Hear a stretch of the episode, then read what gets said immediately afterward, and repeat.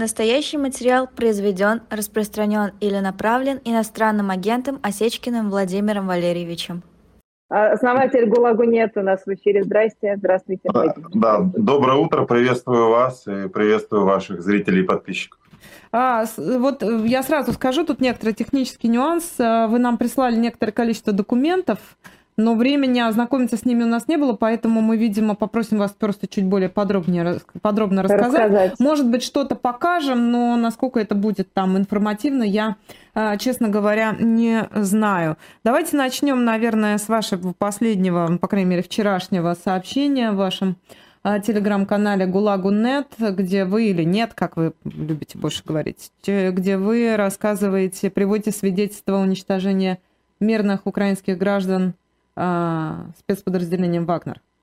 Можете чуть подробнее рассказать, о чем идет речь, кто эти люди, которые, собственно, дали вам эту информацию, какие есть доказательства?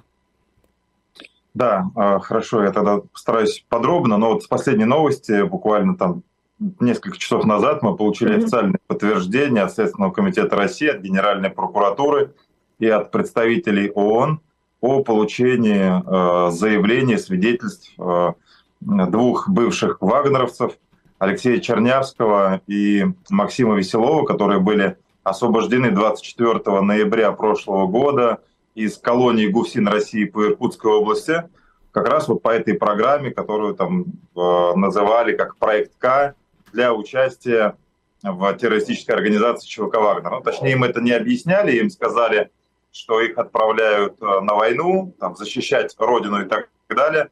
Но первое, с чего их начали использовать, это после лагеря слаживания отправили на зачистку и дали приказ убивать мирное гражданское население. Им дали приказ убивать вообще всех в той самой деревне под Соледаром. И более того, сзади стоял тот самый заградотряд, сотрудники спецслужб в масках со снайперскими винтовками. И над ними запустили несколько дронов, которые отслеживали, что они делают. Двое, которые отказались выполнять приказы и вернулись с самого начала, потом бесследно исчезли, и больше никто из бойцов, вот, из бывших заключенных их не видел. Есть все основания полагать, что они были расстреляны, и, соответственно, их тела были спрятаны. Вот. А что касается вот этой самой зачистки, теперь уже вот мы...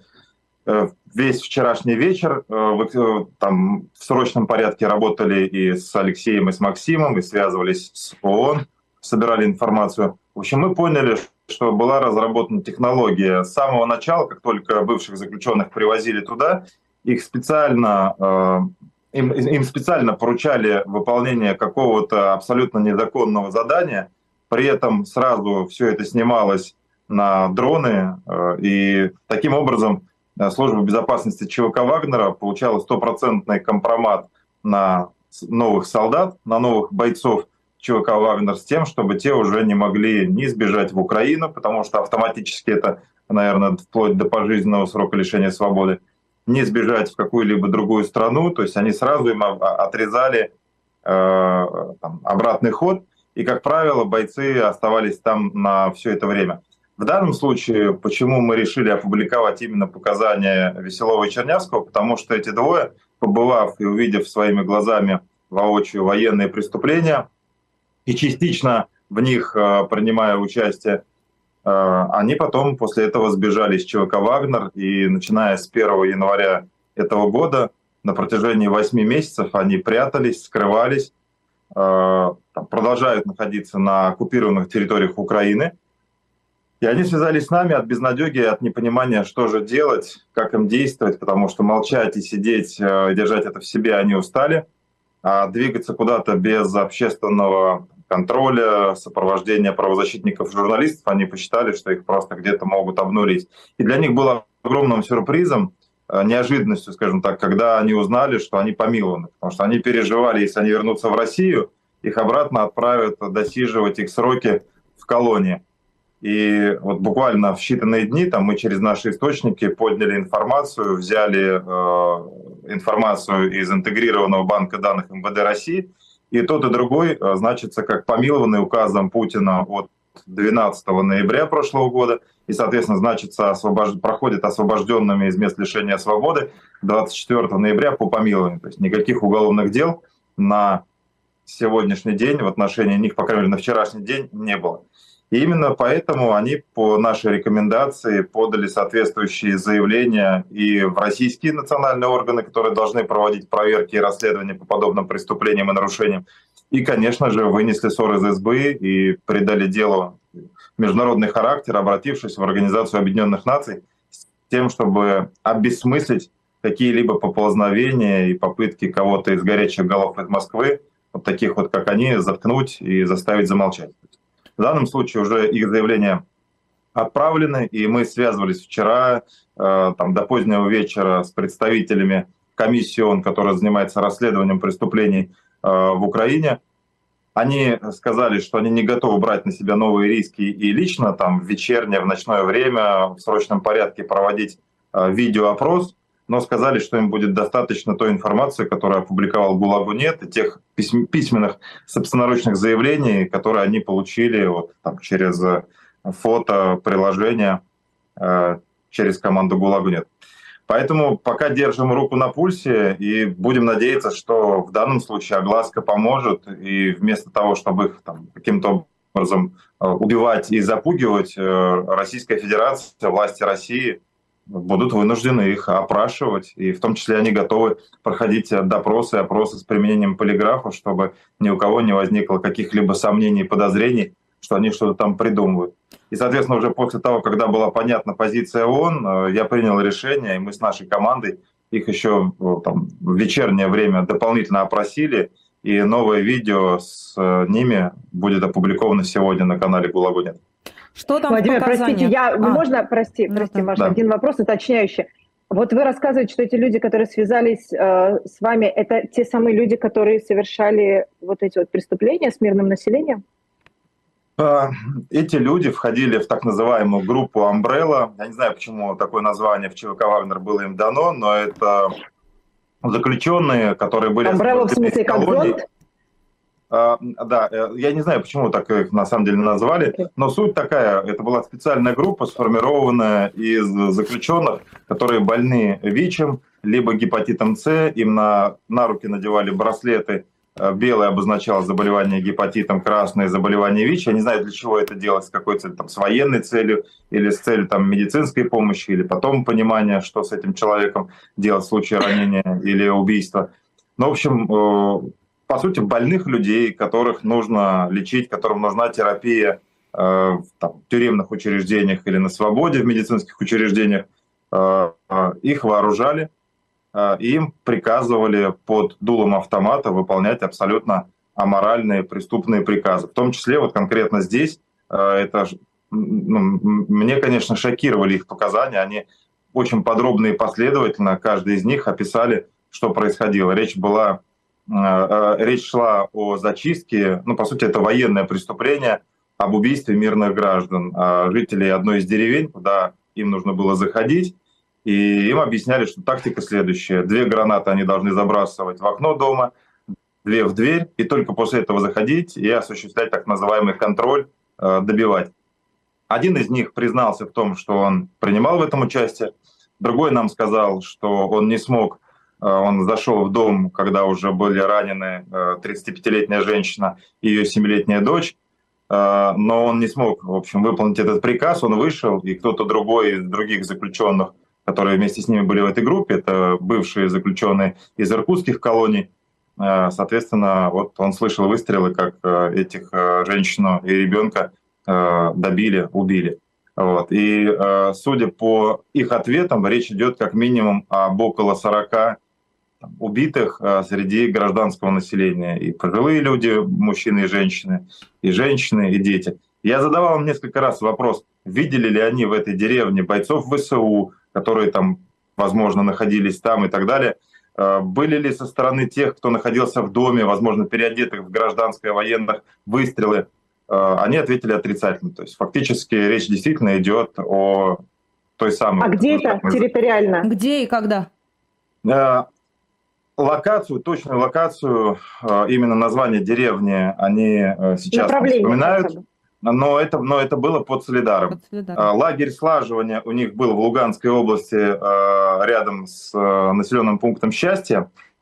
А вот на ту самую зачистку их возили под Соледар. И судя по тому, что мы знаем о боевых действиях, как раз действительно в то самое время, вторая половина декабря, шли ожесточенные бои под Соледаром и проводилась зачистка, о которой, кстати говоря, даже и в российских официальных СМИ писали, что под Соледаром проводится зачистка. Вот. И, соответственно, об успехах зачистки даже в одном из СМИ было написано, по-моему, с даты от 13 января. Здесь все тоже бьется и совпадает. Мы сами не являемся следователями Офиса прокурора Международного уголовного суда, Офиса генпрокурора Украины или Генерального прокурора России.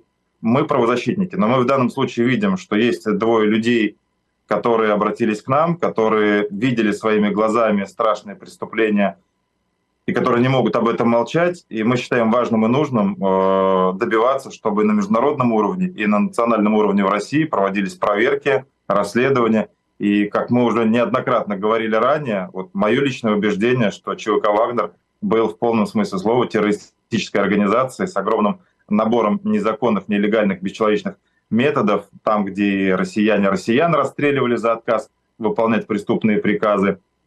И, соответственно, есть целый ряд свидетельств о преступлениях в отношении мирного населения. В прошлом, в этом году весной, в апреле мы опубликовали свидетельства Азамата Ударова и Алексея Савичева, тоже бывших заключенных, которые об этом говорили. В мае мы представили соответствующие показания Ивана Котелевского, в июне Алексея Замалиева, и вот сейчас уже вот Веселов и второй вот, да, Максим и Алексей, которые дают, там, Алексей Чернявский, да, забыл фамилию, вот, дают тоже эти важные показания. Есть еще несколько свидетельств из бывших участников ЧВК «Вагнер», которые мы зафиксировали, в том числе с одной крупной международной телекомпанией, буквально вот позавчера опрашивали под видеозапись. Постепенно мы будем там еще осенью публиковать новые свидетельства, но у нас уже не осталось никаких сомнений. И я убежден, что да, конечно, и СБУ, и Офис Генерального прокурора Украины уже вот по факту наших публикаций 18 апреля возбудили уголовное дело, проводят свое расследование. Я знаю, что и на международном уровне проводится проверка. Но моя цель в данном случае, цель нашего проекта, добиться еще и от российских властей, под общественным давлением, под вот этими публикациями важных свидетельств, тоже начало полноценного расследования вот этой преступной деятельности Пригожина, Уткина, их сообщников и ЧВК «Вагнер». Скажите, давайте хронологию еще раз восстановим. Вы говорите, да, что их забрали из колонии в ноябре 22-го, да? Правильно я услышала?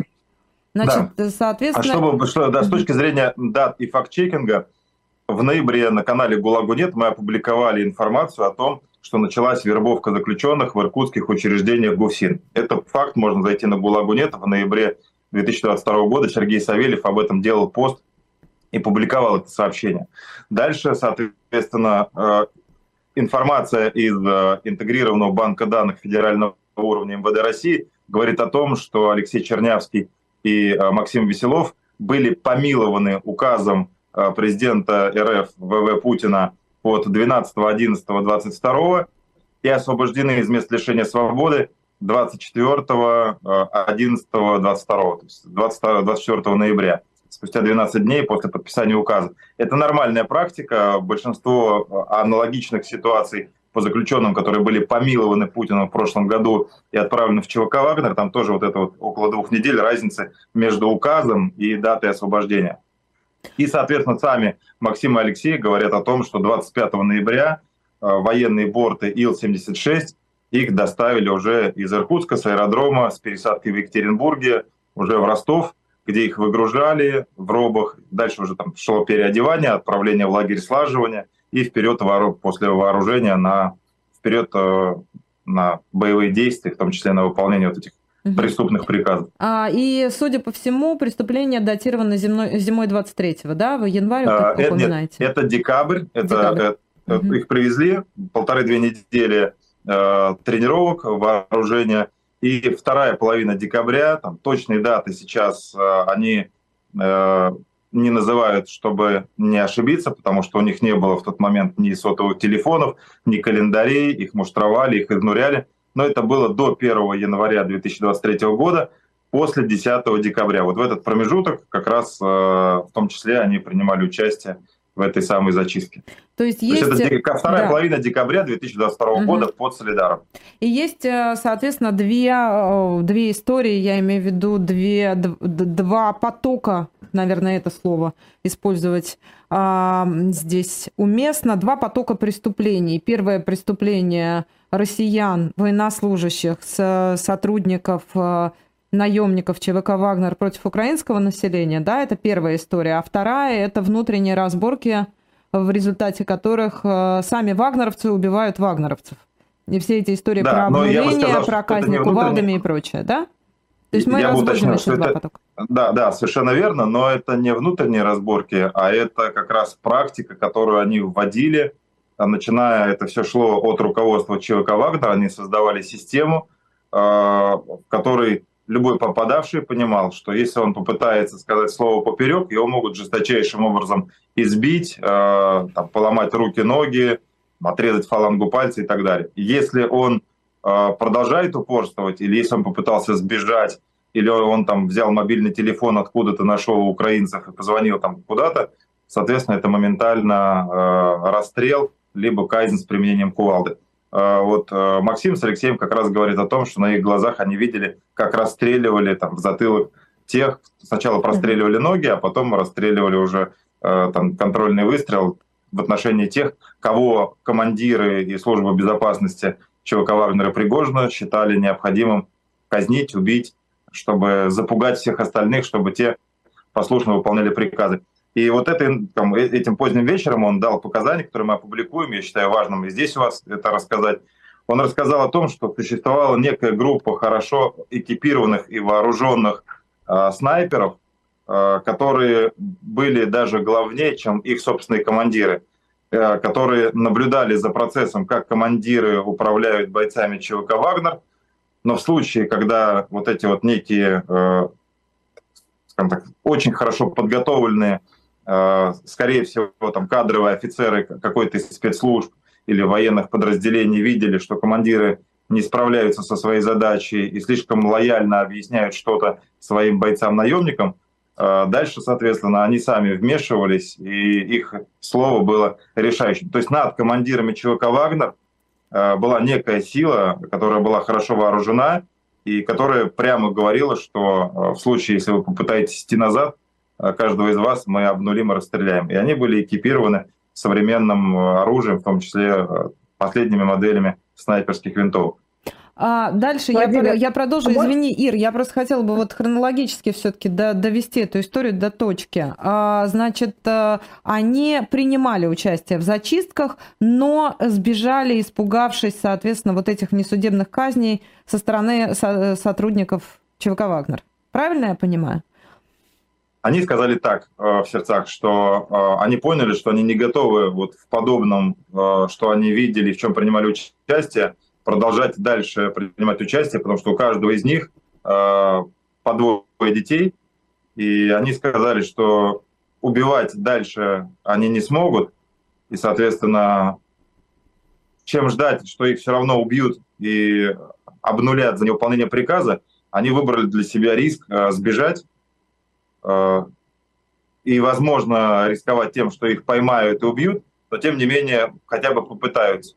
И в данном случае вот то, что они сделали, начиная там с 1 января 2023 года, да, говорит о том, что они оттуда сбежали, и им удалось в одном из городов на оккупированных территориях укрыться, и там, соответственно, уже при поддержке своих семей, родственников, которые им там помогали с продуктами питания, с финансами, арендовать квартиру и жить какое-то время. И они опасались возвращаться в Россию.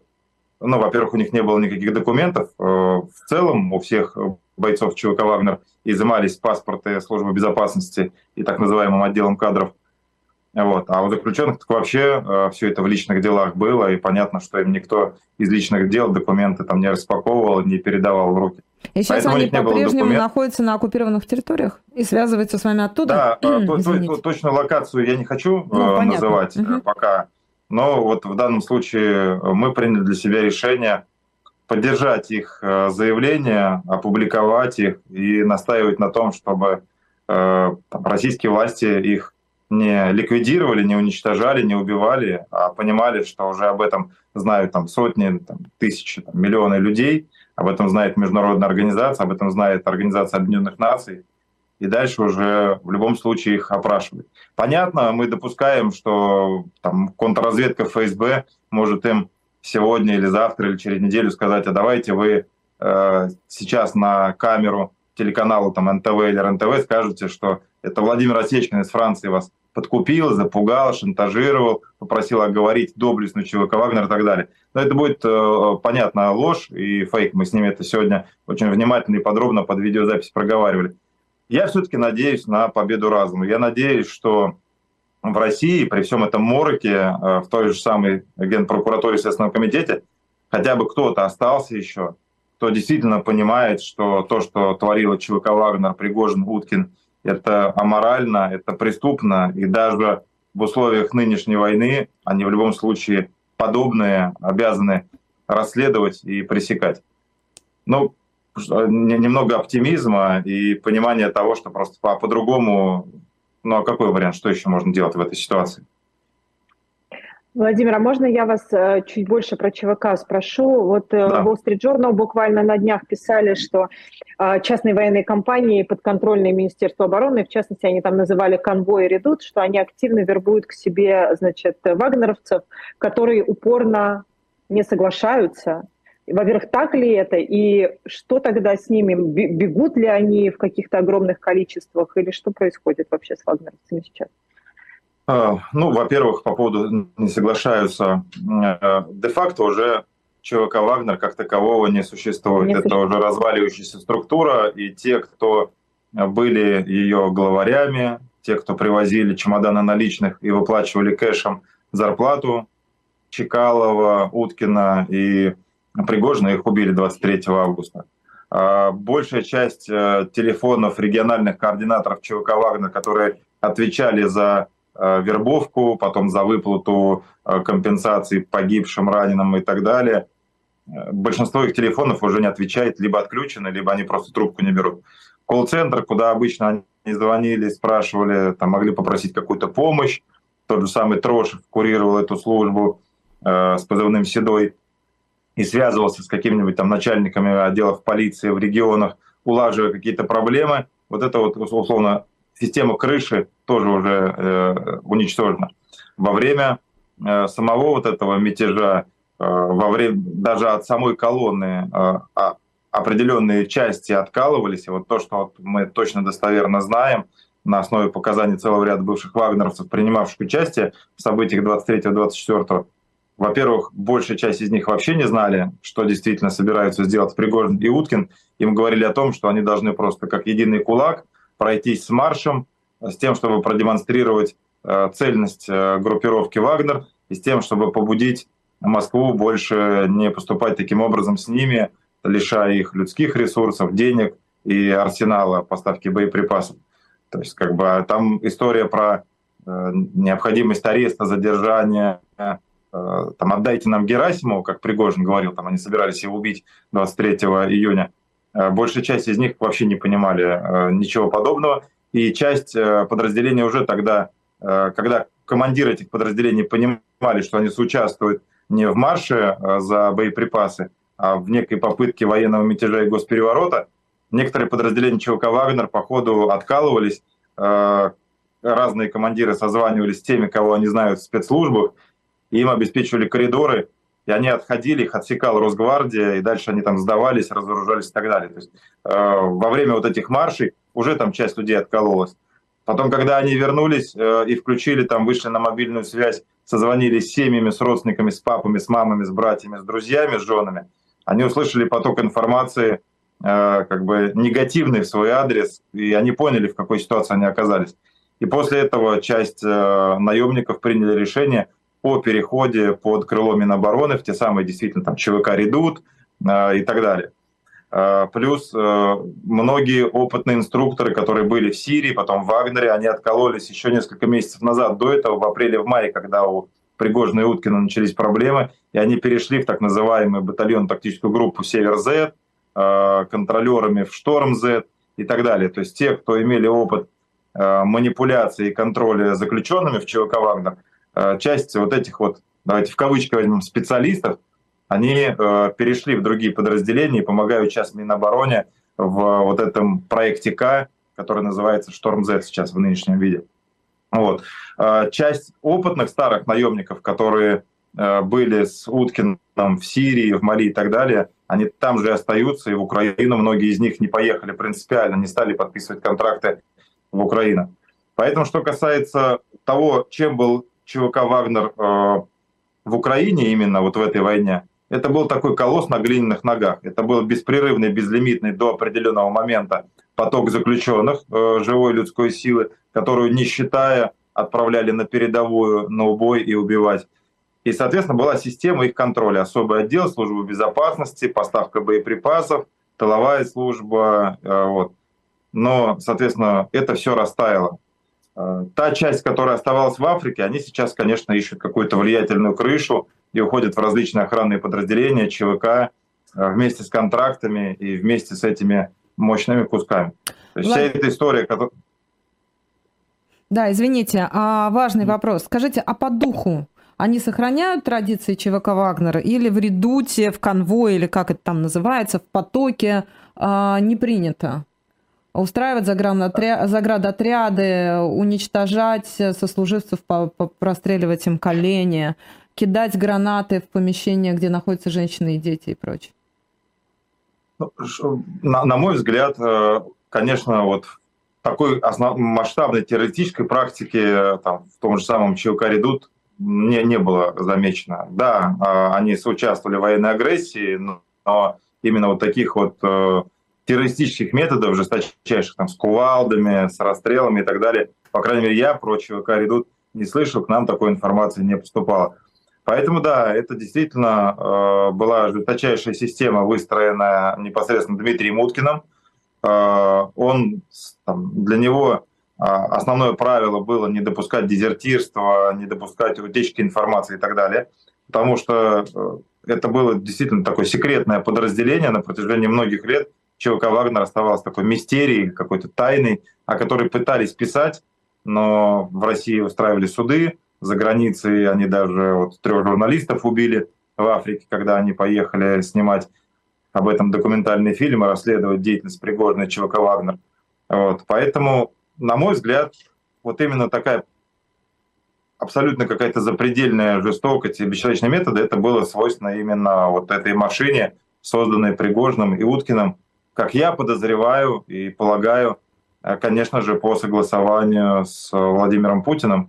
Но здесь уже прямых доказательств этого нет. Путин, конечно, будет отрицать и делать вид, что он вообще не знал об этих бесчеловечных методах. И когда узнал, лишил их людей, денег и, в общем, потом ликвидировал их. Вот. Но вот так вот. У меня еще один короткий вопрос вот по этим двум парням, по этому Алексею и Максиму. Что с ними, какие у них перспективы? Их сейчас наверняка будут искать активно, шерстить там эти оккупированные территории, чтобы их найти? Или вы пытаетесь их вывозить? Вообще какие планы? Без конкретики, разумеется. Очень сложный вопрос. На самом деле все зависит от их решения.